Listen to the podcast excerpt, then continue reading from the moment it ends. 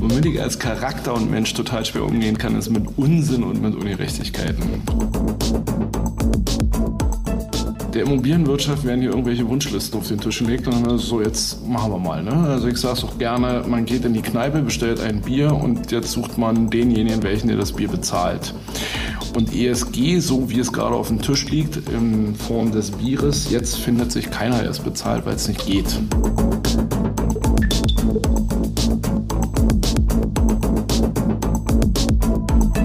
Ist der Immobilieros-Podcast von Immocom. Jede Woche Helden, Geschichten und Abenteuer aus der Immobilienwelt mit Michael Rücker und Yvette Wagner.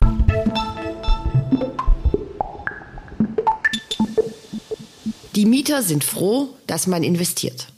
Diesen Satz können wohl viele Politiker nicht glauben. Thomas Lange spricht ihn aus. Mit Velero managt er bundesweit mehr als 25.000 Einheiten, kauft dort mit seinem Team, wo Werte gehoben werden können. Also nicht in den Top 7, sondern in Wittstock, Kamenz und Co. Einfache Formel der Velero-Strategie, gewohnt wird überall. In unserem Gespräch geht es also um Mietsprünge, die in den kleinen Städten sehr viel höher als in Berlin und München sind, weil das Ausgangsniveau ein ganz anderes ist. Heißt, mehr Rendite und das gibt es wirklich zufriedene Mieter. Wir holen die große ESG-Keule hervor, die in keinem Businessplan so richtig verankert ist, sprechen über den Investor KKA, über den Plattenbau aus wunderbarer Wohnform, barrierearmes Wohnen in Wittstock, verschiedene Leerstandsquoten über kurze Träte in die Nachbarschaft und eine kurze Zündschnur, wenn es um den Stimmenfang der Parteien geht. Und Velero und Immocom haben ein gemeinsames Projekt. Velero richtet am 4. Juni innerhalb der neuen Seen Classics in Leipzig die erste deutsche Immobilienmeisterschaft im Radfahren aus. Genau die begleitet Immocom als Medienpartner. Mehr Infos dazu finden sich in den Shownotes. Und jetzt viel Spaß mit Thomas.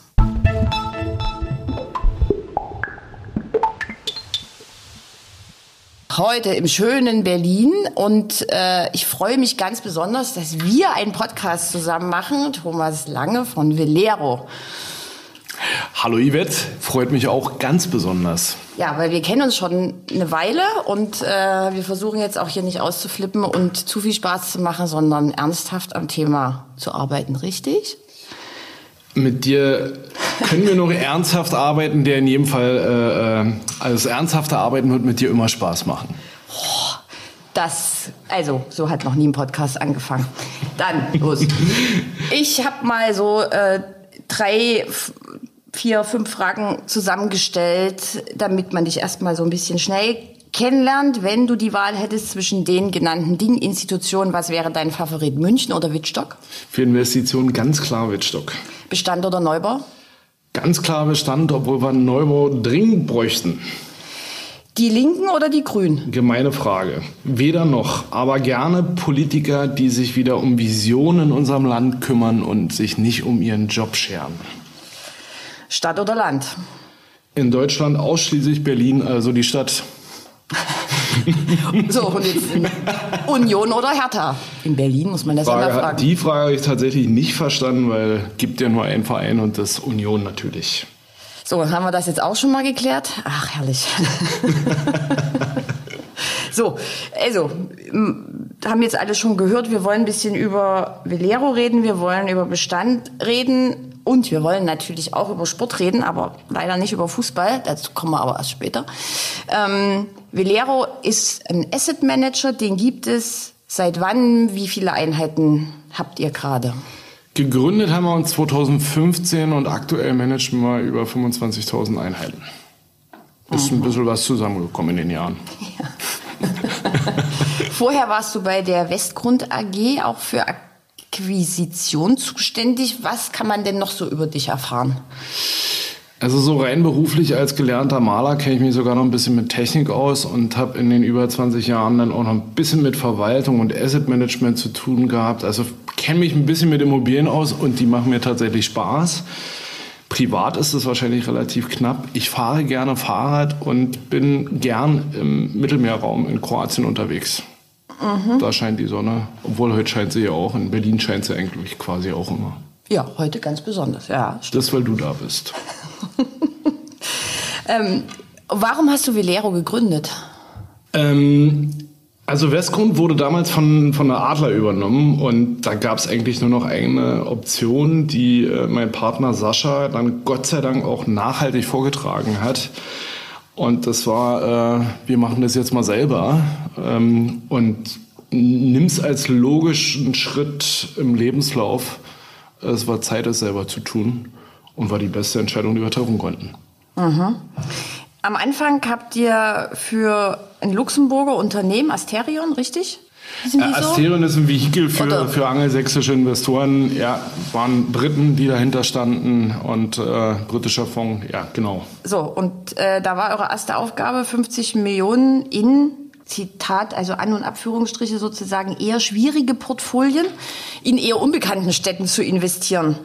2020 ist dann KKA eingestiegen als großer Investor. Ihr seid ja weiter in diesem Unternehmen. Mhm. Wir sitzen ja hier auch bei euch im Büro.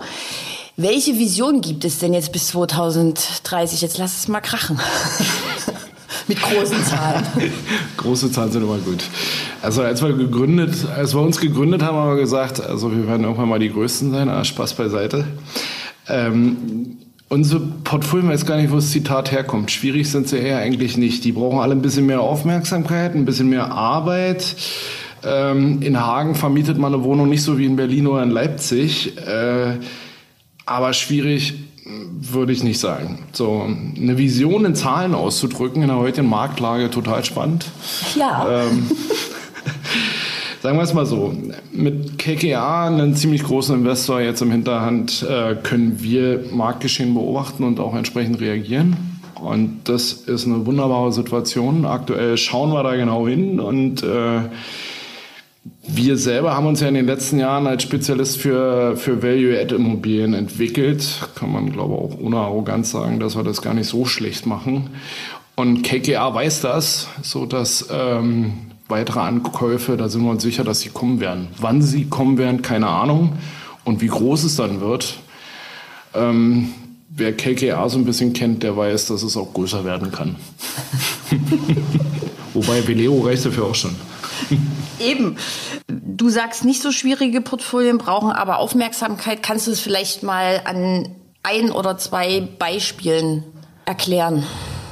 Ja, genau. Also wir achten da schon erstmal auf eine Grund, Grundqualität. Ne? Also jetzt irgendwie so Brennpunkte sozial oder so würden wir jetzt auch nicht zwingend kaufen. Also man muss ein Potenzial sehen. Beispiel haben wir da zwei. Äh, wird mal eins aus dem Westen nehmen oder eins aus dem Osten. Fangen wir mal mit Wittstock an der Dosse an. Du hast ja schon gefragt, also zum Investieren, wunderbarer Standort. Eine Wohnanlage aus den 90er Jahren hat bei Ankauf über 20 Prozent Leerstand gehabt, weil irgendwann mal wer konzipiert hat, dass komplette Erdgeschoss Gewerbe ist. An so einem Stadtrand, wenn man das Stadtrand nennt, Wittstock, da ist man auch in einer Viertelstunde durchgefahren. So viel Gewerbe braucht kein Mensch. Wir haben es umgebaut in, ich sag mal, barrierearmes Wohnen. Äh, der Nachbar hat mitgezogen, so dass der Standort jetzt quasi komplett neu positioniert ist und äh, für diese Form des Wohnens in Wittstock und Umgebung bekannt ist. Heute haben wir einen Marktleerstand von zwei Prozent und ähm, haben keine leerstehenden Wohnungen mehr. Andere Beispiel Duisburg, Duisburger Norden. Da haben wir eine Siedlung, eine alte Zechensiedlung, knapp 600 Wohnungen ähm, als wir die gekauft haben, haben wir bei über 10% Leerstand eine 100 Jahre alte Siedlung, also gibt schon ewig lange, schön mit Gärten hinten dran. Aber ähm, die Siedlung hatte in der Stadt nicht den allerbesten Ruf. Der Duisburger Norden hat eh nicht so den Ruf, ähm, aber die Leute wollen vernünftig wohnen. Und was haben wir gemacht? Wir haben Fassaden neu gestaltet, Treppenhäuser neu gestaltet, den Leerstand äh, einfach saniert und wir haben vor allen Dingen mit den Leuten gesprochen. Und äh, Heute sind wir Sponsor vom Jugendverein, vom, vom Fußballverein, der dort an sich ist. Wir haben kurzen Draht zur Moschee und haben einen Marktleerstand von 2% und äh, ja, komplett gedreht. Mhm, das heißt, ähm, also jetzt nochmal auf das erste Beispiel, barrierearmes Wohnen, das gab es wahrscheinlich da jetzt in Wittstock noch nicht? Der Oder Nachbar hat es schon äh, tatsächlich äh, in Umbauphasen gehabt und du merkst, die Prignitz ist ja in jedem Demografieatlas tiefrot. Äh, mittlerweile haben sie sich so ein bisschen gefangen und es fängt so eine Zentrenentwicklung äh, Entwicklung an. Also es gibt sicherlich Dörfer drumherum, die Einwohner verlieren, aber dann ist das Zentrum, Wittstock ist eins, da gibt es einen Supermarkt, da gibt es Ärzte und all, all die anderen Dinge, die man braucht. Toll. ja, und äh, dann werden solche Dinge eben genau angenommen, weil Oma Erna und Opa Klaus halt nicht mehr im Einfamilienhaus im Dorf wohnen, sondern durchaus in der Stadt, wo es auch eine soziale Betreuung gibt und eine altengerechte Betreuung und so weiter. Aber den entsprechenden Wohnraum nicht, weil klassisch im Osten Plattenbauten, Altstadtbauten, all die Dinge, die halt nicht so passen. Plattenbauten mögt ihr aber auch gern, oder? Total. Das ist so eine wunderbare Wohnform. Ähm, man kann hervorragend alles kalkulieren, was man mit diesen Dingen machen kann oder will. Äh, sie sind wunderbar flexibel. Und gerade in der heutigen Zeit äh, mit den Fassadenelementen, wo Dinge gedämmt werden müssen, eh ein wunderbares äh, Instrument für die Zukunft. Bei dem zweiten Beispiel hast du gesagt, wir haben viel gesprochen, glaube ich, oder? Genau. Was heißt denn viel gesprochen? Also äh, wird durch Sprechen so, so ein Quartier dann äh, wieder schön? Na, erstmal muss man die Leute vor Ort verstehen. Und als Berliner glaube ich oder glaubte ich, dass ich viel verstehen kann. Aber ich habe nicht verstanden, wie äh, Menschen in Duisburg groß geworden sind und wie Duis Duisburg zusammengesetzt ist. Duisburg hat einen hohen äh, Anteil mit Menschen mit Migrationshintergrund, die völlig anders sozialisiert sind als wir hier in Berlin oder ähm, im Osten der Republik. Und gibt immer ein Beispiel, wo wir bis heute drüber lachen. Das erste Mal in NRW war, ähm, wurden wunderschöne alte Dielböden mit Laminat belegt. Ja, und ich fragte, ob sie alle wahnsinnig seien. Und da sagten sie, wir hier bei uns, wir wollen nicht so eine alten Holzfußböden haben. Das sieht ja furchtbar aus. Dieses Plastolaminat war viel schöner. Klassisches Beispiel, okay. die Menschen ticken anders. Und da musst du als Berliner dann auch mal zuhören. Mhm. Können wir sogar ganz gut. Wenn wir wollen. Aber ich erzähle nichts Neues. Wenn der Berliner nach Dresden kommt, ist nicht viel anders. Ja. Wenn, wenn dem Berliner in Dresden zugehört wird. Ja. So, äh, du hast jetzt schon Wittstock, Duisburg geht ja noch so von der Größe her, aber wir haben ja jetzt auch Witten, wir haben Kamenz, äh, Aalen, Altenburg, also das sind ja jetzt nicht so die Weltstädte. Ähm, und es ist auch nicht so die große Immobilienwelt. Ähm, erstens, wie findet ihr solche Projekte? Zweitens, äh, du fährst dann dahin, du guckst dir das ähm, alles an. Wie gibt's eine Standortstrategie? Weil das ist ja schon sehr, ihr habt sehr viel in Nordrhein-Westfalen, wenn man das so überblickt. Also die erste Strategie ist, Velero kauft Value-Add-Produkte, also Neudeutsch, wir wollen Werte heben. So und äh, die gucken wir uns nicht nach, nach Standort an. Also Werte kann man, glaube ich, überall in der Republik heben. In den letzten Jahren war es einfach so, dass die meisten Objekte, die genau in dieses Werteheben-Raster gepasst hat, immer im Osten der Republik lagen oder in NRW. Und wenn man sich NRW anguckt, Ballungsraum mit 20 Millionen Menschen in den letzten 40, 50 Jahren, wurde halt immer vermietet und nicht investiert. Der Osten wurde, glaube ich, von vielen Investoren einfach nicht so wirklich richtig ernst genommen. Gewohnt wurde hier auch. Und damit hat sich die Strategie von den Standorten schon mal ja, ohne, ohne besonderes Augenmerk irgendwie ergeben. Ähm, nächste Thema, warum wir das machen. Du musst mehr Arbeit investieren, äh, verdienst aber ehrlicherweise auch mehr Geld. Und ähm, Berlin, München, Hamburg, die Strategie ist, glaube ich, für jeden Einzelnen klar. Die Renditen waren gering und sind es selbst heute noch. Und äh, man verdient halt weniger Geld. Das äh, ganz einfache Thema. Und wir kaufen gern in den Regionen, weil wie gesagt, es wird dort gewohnt. Die größten Mietsprünge sind jetzt aktuell genau in solchen Lagen zu verzeichnen, eben nicht mehr in Berlin oder in München oder in Hamburg, weil die Mieten schon hoch sind. Und wenn du dort investierst, ist es sogar so, dass der Mieter durchaus noch dankbar ist, wenn man seine Wohnanlage verbessert, weil wir kaufen am liebsten Quartiere, wo wir gleich die Entwicklung vollständig übernehmen können. Das zeigt sich dann in Duisburg, in Hagen, äh, in Kamenz äh, und in vielen anderen Beispielen. Aber Du sitzt jetzt hier in Berlin, sehr oft auch am Mittelmeer, wie du ja schon am Anfang gesagt hast. Öfter mal, zu selten. Genau. Ähm, aber wie ist denn das dann vor Ort? Ihr habt dann überall vor Ort ein Team, ihr übernehmt auch Hausmeister zum Beispiel? Genau, also, also erstmal fängt es ja an mit der Akquisition, hattest du ja gefragt, wie wir das machen. Also wir sind jetzt seit über 20 Jahren in Persona am Markt tätig, den, damals noch mit unterschiedlichen Flaggen. Äh, ich glaube, dass ich durchaus kommunikativ bin und mitunter mal Menschen kennengelernt habe auf dem Weg. Ja. Wie zum Beispiel dich. Ja. Äh, dann werden einen solche Immobilien auch angetragen, weil viele dieser Arbeit scheuen. Äh, Fertigprodukte sind halt die legt man sich ins Buch, sind einfacher zu managen und haben eine relativ stabile Rendite. Bei Value Add muss man an Dinge glauben, man muss viel arbeiten, man muss viele Menschen damit äh, involvieren, dass das funktioniert. Auch die wollen gesteuert werden. Ist also nicht so ganz einfach. Also werden uns solche Immobilien oftmals eingetragen. Äh, wir kennen den Markt da, glaube ich, ziemlich gut. Auch die Menschen kennen wir ziemlich gut, die da, die da arbeiten. Und äh, so hat es sich ergeben, dass wir quasi gar nicht so viel suchen müssen. Ankaufsprozess bis hin tatsächlich, du sagtest gerade bis zum Hausmeister, wir machen alles selbst. Hat einen einfachen Hintergrund, solche Immobilien muss man halt näher dran sein und bevor man sich mit irgendeinem Dienstleister rumschlägt und dem Chef erklärt, was jetzt gerade schiefgelaufen ist, habe ich, äh, wenn ich es meinem Kollegen direkt erkläre, geht's äh, deutlich schneller und einfacher. Also wir kaufen selber an, wir finanzieren, also wir haben eine eigene Abteilung für Finanzierung. Wir haben die eigenen Asset Manager im Haus, wir haben Verwalter selber, wir haben Hausmeister und jetzt neuerdings haben wir sogar Grünpfleger und, und äh, Treppenhausreinigung und all solche Dinge haben wir auch im Haus jetzt. Okay. Ähm, jetzt leben wir in einer schwierigen Zeit. Die Umgebungsvariablen sind jetzt für die Immobilienbranche nicht so ganz äh, schön, das wissen auch alle. Bekommst du denn jetzt mehr Angebote? Ist mehr auf dem Markt unterwegs? Nee, nicht wirklich. Also man sieht es immer wieder in Wellen, wenn gerade irgendwelche äh, Fondsausläufe sind, also wenn Fonds verkaufen müssen. Ähm, man hört natürlich von den Großen, die jetzt irgendwie verkaufen wollen.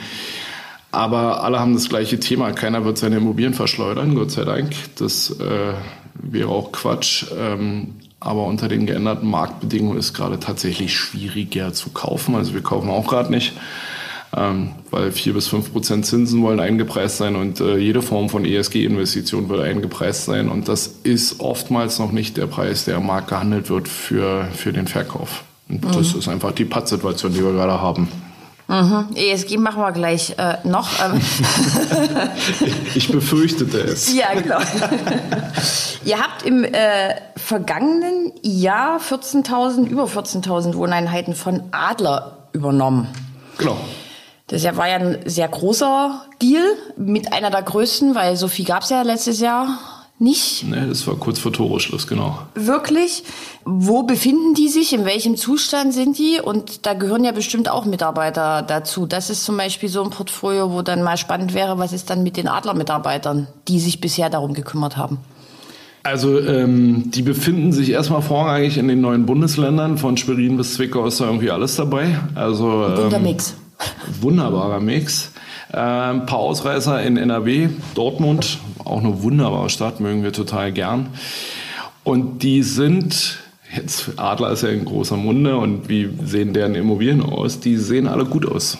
Und äh, das ist auch überhaupt nicht verwunderlich, weil die 180 Leute, die wir jetzt auch übernommen haben, vollständig, die haben einfach einen guten Job gemacht. Also, also ihr habt die Adler-Mitarbeiter Genau, übernommen. vollständig. Mhm. So, also wir haben ähm, sogar noch zusätzlich neue eingestellt, weil beim Asset Management wollten wir uns noch ein bisschen verstärken. Aber ansonsten haben wir die Mannschaft, die das Portfolio gemanagt hat, komplett übernommen und die haben in der Vergangenheit einen guten Job gemacht und den machen sie auch heute noch. Sodass die Immobilien äh, in einem guten Zustand sind. Da reden wir wieder von dieser Grundqualität, die ich schon erwähnte. Äh, es gibt im Value-Add-Bereich, du kannst, nehmen wir mal Jena, ja, in Jena, da nimmt man ein bisschen Farbe und dann ist die Immobilie schön und man wird sie sicherlich ziemlich gut vermietet bekommen. Die Grundqualität in den 90er Jahren oftmals schon saniert und deshalb eben gut. An anderen Standorten muss halt deutlich mehr machen, wie in Dortmund. Da ist halt ein komplettes ESG-Programm notwendig, aber das ist auch bei ganz vielen anderen Immobilien in Deutschland notwendig. Also guter Zustand, klassisches Velero-Produkt.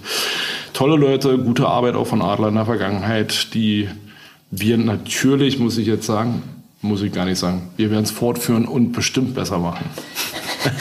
mein Gott, Lob für Adler. Ja, warum soll ich jetzt einen anderen Marktteilnehmer irgendwie kritisieren? Der hat bestimmt genug Probleme. Die Immobilien, die wir gesehen haben, da haben wir viele Probleme nicht gesehen. Und ähm, an vielen, an den Immobilien selber kann es jetzt nicht wirklich gelegen haben. Aha. Gut, lassen wir jetzt mal so stehen. so, ähm, mit diesem Deal seid ihr ja jetzt so ein bisschen auf dem Weg. Du hast es ja am Anfang schon mal so in einem Nebensatz geschoben, so die Größten werden. Also ihr seid ja jetzt schon ganz schön groß. Im Privatsektor haben wir, glaube ich, zu den 20 größten. Ja. Genau, so. Ähm, wir haben gerade gehört, ähm, man muss da ein bisschen auch mit ESG machen, weil ja Bestand. So, jetzt endlich. So, und jetzt äh, mache ich es mal so ein bisschen äh, schön. Übertreibung macht anschaulich. Also Miete 3 Euro Luxusstandard für den Mieter und dann brauchen wir aber noch die Grünfläche auf dem Dach, die Photovoltaikanlage, draußen Spielplatz mit Streichelzoo, ähm, E-Ladesäulen und ÖPNV muss direkt davor halten, darf aber Lautstärke technisch nicht stören. So. Und liegt am Brandenburger Tor. Und liegt am, und liegt am Brandenburger Tor. Genau. Vielleicht auch noch Videosprechanlagen, Kamin drin. So, jetzt haben wir mal das volle Programm Traumhaft. aufgefahren. Ja. Nehme ich. so, äh, wie viel Job macht denn, wie viel Spaß macht denn dein Job, wenn du diese ESG-Regularien alle so vor dir hast? Ist die erste Frage. Ich hoffe, er macht dir noch ein bisschen Spaß. Und die zweite Frage ist auch, kannst du für deinen Bestand sagen, jawohl, das wird alles total gut werden? Also mein Job macht mir prinzipiell immer Spaß und Herausforderung ist jetzt nicht so das Thema, das ist der Teil, was Spaß macht. Was wenn du schon so lange ansetzt. Ja, mal gucken, wie man es sagt, ja. Womit ich als Charakter und Mensch total schwer umgehen kann, ist mit Unsinn und mit Ungerechtigkeiten. Und das ist genau der Punkt, der diese ganze Diskussion für mich, äh, also sie lässt mich schwer ertragen. So, bin heilfroh, dass wir in einer Marktwirtschaft leben. Dieses Konzept wurde ja mal vor 70 Jahren hier festgelegt. Bin heilfroh, dass wir ein Grundgesetz haben, wo auch Eigentum geschützt wird und so weiter. Und von daher kann ich ganz viele ganz super ertragen und hoffe, dass es auch noch ganz lange so bleibt. Wir hatten ja schon mal in, in Erfurt und in Dresden darüber referiert. Dieser Teil dieser, dieser Unsinnigkeiten und Ungerechtigkeiten, äh, der ist natürlich ziemlich einfach auf den Tisch zu legen. Du hast das ja gerade schön plakativ gemacht der Immobilienwirtschaft werden hier irgendwelche Wunschlisten auf den Tisch gelegt und dann haben wir so, jetzt machen wir mal. Ne? Also ich sage es auch gerne, man geht in die Kneipe, bestellt ein Bier und jetzt sucht man denjenigen, welchen der das Bier bezahlt. Und ESG, so wie es gerade auf dem Tisch liegt, in Form des Bieres, jetzt findet sich keiner, es bezahlt, weil es nicht geht. So, und da würde ich mir, aber vielleicht bin ich jetzt grundnaiv, einfach mal einen vernünftigen Austausch wünschen. So wie man Probleme bespricht. Ja? Man hat ein Problem, diskutieren wir doch mal rüber und finden eine Lösung gemeinsam dafür. Aber man kommt sich jetzt aktuell nur noch vor, also du bist der Befehlsempfänger dieser Wunschliste, damit andere Menschen, die ihren Job sichern wollen, ähm, Menschen befrieden können, obwohl sie eigentlich wissen, aufgrund ihrer Intelligenz, dass alles nicht machbar ist. Und da bin ich gerade dabei zu lernen, wie man das am besten erträgt. Wie macht man das denn? Zum Beispiel Fahrradfahren, deutlich weniger Nachrichten gucken, sich im Auto mehr Musik anzuhören und durchaus mal außerhalb unserer Immobilienbranche, weil unsere Immobilienleute sind äh, mitunter auch durchaus nicht einfach, weil sie diskutieren den ganzen Tag darüber. Aber den Ausweg haben wir ja alle nicht. Und deshalb ist es auch mal sinnvoll, so eine Diskussion nicht zu führen, sondern sich mit anderen Menschen zu treffen, Glas Wein zu trinken und so einen Sonnenschein wie heute zu genießen. Aha, aber davon wird es ja jetzt nicht besser. Überhaupt nicht. Also die Dinge, die, die alle machen und die wir auch machen, ist, dass wir uns mit den normalen technischen Einstellungen äh, auseinandersetzen, mit hydraulischer Abgleiche auseinandersetzen und all die ganzen Dinge. Die, die hydraulische Abgleich von Heizung. Mhm. Erkläre ich dir nachher.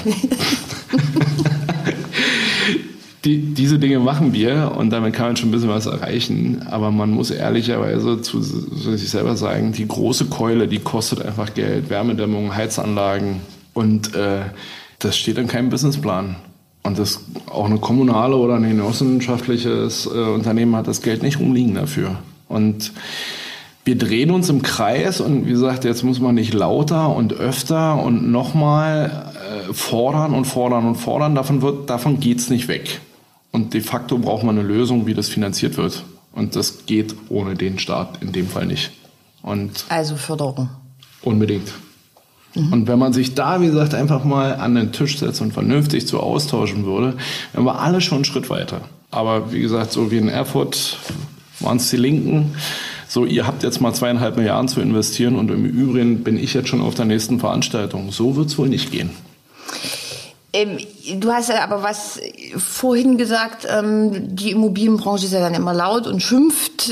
Immer sehr fehlt in der Immobilienbranche die Lobby bei den Politikern oder haben, hat die Immobilienbranche sich zu viele Jahre zu schlecht benommen oder und deshalb kann sie keiner leiten und echt, wird geärgert? Das ist echt eine oder? Frage. also in der Immobilienbranche gibt es bestimmt Menschen, die sich schlecht benehmen können. Das ähm, dürfte so wie in jeder anderen Branche auch so sein. äh, der Immobilienbranche ging es auch in den letzten Jahren ganz fantastisch, muss man ja ehrlicherweise sagen. Und da braucht man auch nichts äh, irgendwie drum heißen Brei drum herum reden. Und vielleicht ist es auch manchmal ein bisschen zu viel jammern, weil wie gesagt, man kann es auch pragmatisch nehmen und sagen, ja, so ist die Situation jetzt, wir können sie halt nicht ändern. Was ich gerade schon sagte, dann diskutiert man mal ein bisschen weniger darüber. Würde schon mal helfen. Was glaube in den letzten Jahren in Deutschland ein bisschen anders gelaufen ist, ist, äh, dass die Menschen andere Bedürfnisse haben und dazu gehört, dass man einen absoluten Fokus beim Thema Wohnen hat. Ob dieser Fokus immer richtig dargestellt wird und richtig kommuniziert wird, ist mal eine andere Frage. Es gibt auf jeden Fall Menschen, die darauf anspringen und feststellen, dass, dass man mit diesem Thema, wenn man es gut diskutiert, Wählerstimmen bekommt. So, und glaube, ist jetzt kein Geheimnis, wir sind jetzt unter Immobilienleuten. Also wenn man deutsche Wohnen enteignen nimmt, ja, also bei so einem Blödsinn, ähm, da, da, da wäre ich verrückt. Aber das sind die Situationen zu lernen, äh, äh, es zu ertragen. Hat sich die Immobilienbranche deshalb komplett schlecht benommen? Nee, nochmal, wir leben in einer Marktwirtschaft. Gott sei Dank. Und äh, da bin ich total froh drüber. Aber meinst du, es würde schon ein bisschen helfen, wenn man auch anders kommunizieren würde? Also äh, die Politiker sagen was und die Menschen, die mhm. wählen, glauben das ja. Müsste nicht die Immobilienbranche dann auch mal irgendwie, keine Ahnung, Flipchart nehmen und da mal aufmalen, was das alles kostet und wer das, äh, wie das dann gehen soll? Ich glaube, das verhält komplett. Also wir reden ja viel mit unseren Mietern und gerade an den Standorten, wo wir auch investieren, reden wir viel mit Mietern. Da stellen wir übrigens was komplett anderes fest. Die sind total froh, dass man investiert und die haben sogar eine Bereitschaft, dafür mehr Geld zu bezahlen. Ähm, Wirklich? Ist so, tatsächlich. Es kümmert sich jemand, weil die Bestände, die wir kaufen, nehmen wir mal, ist bei Plattenbauten genau das gleiche wie im Westen in, in alten Siedlungen. Da wohnen die Menschen in Teilen über Generationen drin. Die passen ihr Lebensmodell tatsächlich der Wohnung auch an. Die ziehen in so einer Wohnanlage dreimal um. Also erst ziehen sie von Mama und Papa aus, dann in die erste eigene Wohnung und dann kommt die Familie und dann bleiben sie quasi ihr ganzes Leben lang in so einer Wohnanlage. Die haben einen ganz anderen Bezug dazu. Und wenn du dann investierst und ihnen das vernünftig erklärst, warum du das machst und dass es Geld kostet, dann gibt es dafür Verständnis. So eine Spitzen wie hier in Berlin haben wir tatsächlich in der Form nur einmal erlebt und selbst das kann man immer noch mit der Politik dort besprechen an dem Standort, den ich jetzt nicht nenne. äh, aber ich bemüht leider meine Kollegen in Berlin schon. Es ist äh, hier zu arbeiten in der Immobilienwelt, das ist jetzt nicht, das nicht vergnügungssteuerpflichtig. Das möchte ich nicht erleben. Weil du kannst doch nur alles falsch machen. Und dann kommt so ein Bürgerentscheid und der geht tatsächlich total gut durch und man hat so ein bisschen sogar das Gefühl, wenn man den neuen Koalitionsvertrag liest, es ist auch egal, welche Farbe das gerade macht es gibt den einen Bösen und das ist die böse, böse Immobilienwelt und äh, aus dem Ruf kommt man in Berlin mal nicht weg. Und da kannst du noch so gut sein und kannst den Leuten erklären, das kostet alles Geld und das macht keiner im Ehrenamt und äh, die Familie will auch ernährt werden. Ich glaube, da, da herrschen so ein paar Klischees, dass jeder, der in der Immobilienwelt arbeitet, ist Makler und fährt Porsche. Aber so ist es nun mal nicht. Ah, was für eine Überleitung. Hat er Cut? Also, Velero heißt ja eigentlich Segelboot. Du hast am Anfang gesagt, also von Segeln war keine Rede, du Radfahren. Ja, aber ist ein schöner Name, oder? Ja. Und so sind wir dazu gekommen. Ah, so einfach. Es gab eine WhatsApp-Gruppe. Mhm. Suchst du Name? So einfach, okay. Ganz einfach und äh, unser dritter Partner im Bunde, der nicht mehr mit dabei ist, und Sascha, die haben sich auf einem Segelboot kennengelernt. So. Also lag das so ein bisschen auf der Hand?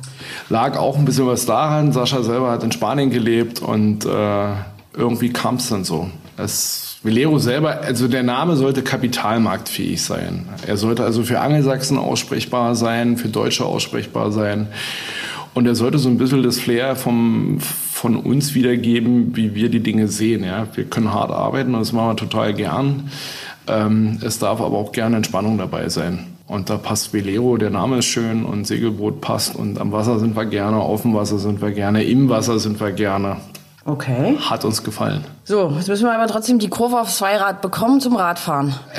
Weil Velero ist, ähm, richtet dieses Jahr, also erstmal großer Partner der neuen Seen Classics in äh, Leipzig. Ich gucke hier auf so ein schönes Plakat. Das bist du nicht auf dem Bild, auf dem Plakat. Ähm, ich bin nicht so schnell wie die Jungs da vorne. Ja, genau. Ihr richtet äh, innerhalb der neuen Seen Classics die erste deutsche Meister, Immobilienmeisterschaft im Radfahren aus. Wie heißt das Ding eigentlich richtig? Deutsche Immobilienmeisterschaft. Genau. Warum steht's ja? Warum? Weil der, du hast gerade gesagt, der Porsche und schnelle, schöne, schöne große Autos, das ist ja so das Klischee. Genau, was ja eben nicht stimmt. Also es fahren ziemlich viele Immobilienleute Rad tatsächlich. Äh, nun kann man für ein Fahrrad auch viel Geld ausgeben. Aber das stimmt. beantwortet deine Frage nicht. Also die lange Geschichte ist ziemlich lang. Also sie entwickelte sich in dem Raum, in dem wir hier sitzen. Wir fahren jetzt mal ein Radrennen mit, äh, ähm, mit Velero-Kollegen. Und der eine wollte den anderen schlagen und so weiter und so fort. Und so ergab ein Wort das andere und er schlägt dann irgendwann alle und dann war alle ganz klar, okay, aber nicht definiert. So, und dann haben wir ein Team zusammengestellt, haben gesagt, wir fahren da jetzt mal mit. Leipzig mit einem Heimatmarkt äh, um die neuen Seen herum, die wunderschön sind landschaftlich. Hast kaum eine Chance, äh, da mal auf einer abgesperrten Strecke Fahrrad zu fahren. Drumherum ist wirklich ein Traum.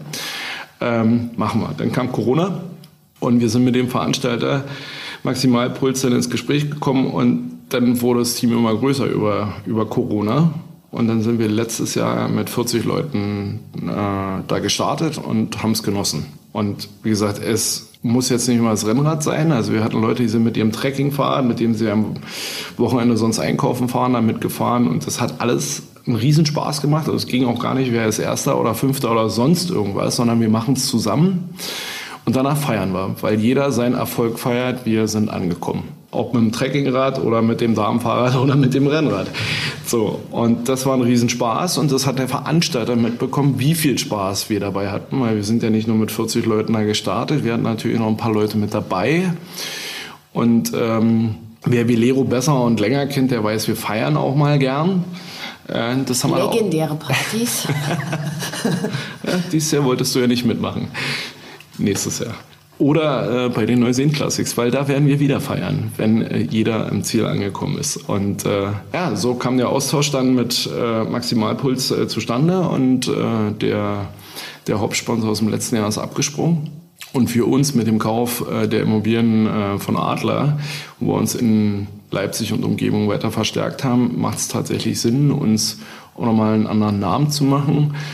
Und da kann man unsere Hobbys mit dem beruflichen so grandios miteinander verbinden. Besser geht's ja schon gar nicht. Also, wie lange, also gibt's da unterschiedliche Strecken bei der Meisterschaft? Wie ist das? Also die Neuseen-Klassik selber, ähm, die jetzt mal unabhängig von der Immobilienmeisterschaft einfach total zu empfehlen sind, die hat drei Streckenlängen. Ja. Das ist äh, 60 Kilometer, 100 und 212 für die Verrückten. Wir fahren in der Immobilienmeisterschaft die 60 Kilometer Strecke und bevor du fragst, die schafft man auch untrainiert, das geht. Da trauen sich viel zu wenig Leute das zu. Und deshalb haben wir die 60 Kilometer Strecke genommen. Geht wunderbar durch die Seen durch, also jetzt auf den Radwegen durch die Seen durch, nicht durch den See selber, weil da gibt es ja ein paar Seen. Ja. Und dann werden wir bei der alten Messe starten und ankommen und da werden wir dann schön feiern und äh, werden Spaß haben. Okay, wie, wie groß wird die Immobilienmeisterschaft? Also mit wie vielen Leuten? Also wir sollten vielleicht mal den Tag sagen, 4. Juni? Ja, unbedingt 4. Juni, Sonntag. Es geht auch äh, Gott sei Dank etwas früher los am Vormittag, hat auch was mit Streckensperrung zu tun. Der Vorteil ist natürlich, wir können länger hinten raus feiern. Also man muss die positiven Aspekte sehen. Die 60 Kilometer selbst untrainiert und wenn du langsam fährst, wirst du die, ich sag mal, wir hatten letztes Jahr einen Teilnehmer, der ist nach nach dem Pokalfinale als Fan äh, des ansässigen Fußballvereins, der Pokalsieger geworden ist, ist er da mitgefahren nach vier Stunden Schlaf und ich befürchte, er war noch nicht ganz nüchtern. Aber er ist unter drei Stunden geblieben, also hatten wir noch genug Zeit, ihn mittags in Empfang zu nehmen und uns äh, für ihn zu freuen, dass er es geschafft hat. Also Velero wird wieder mit roundabout 50 Leuten allein schon am Start stehen. Es ist so Family and Friends. Du fährst ja auch mit, hast mir das gerade erzählt. Das diskutieren wir nach dem Podcast. ähm, wir hoffen, dass es so viel wie möglich sind. Aktuell merken wir, dass die Immobilienleute noch so ein bisschen verhalten sind hier. Ähm, aber ich erwarte schon, dass außerhalb von Velero noch 200 Immobilienleute da sich zusammenfinden. Und wenn man nicht bei, mit Immobilien zu tun hat, dann fährt man die ja trotzdem mit die Meisterschaft. Dann wird man vielleicht irgendwann Mitarbeiter einer Immobilienfirma. Was, was bekommt denn der Meister? Ruhm und Ehre, Anerkennung und äh, bestimmt auch ein paar Getränke. Eine Medaille wird es auch noch geben. Aber wir sind hier im Freizeitbereich. Also Aha. So, und ich freue mich, dass wir da mal zusammenarbeiten, weil Immocom ist Partner der deutschen Immobilienmeisterschaft. Wo ist eigentlich euer Team? Habe ich noch gar nicht gesehen auf der Anmeldeliste. Da reden wir jetzt nach dem Podcast drüber. Wir reden immer, immer nur danach drüber, Yvette. Ich weiß nicht warum. Thomas Lange von Vilero, vielen Dank für den Podcast. Danke dir, Yvette.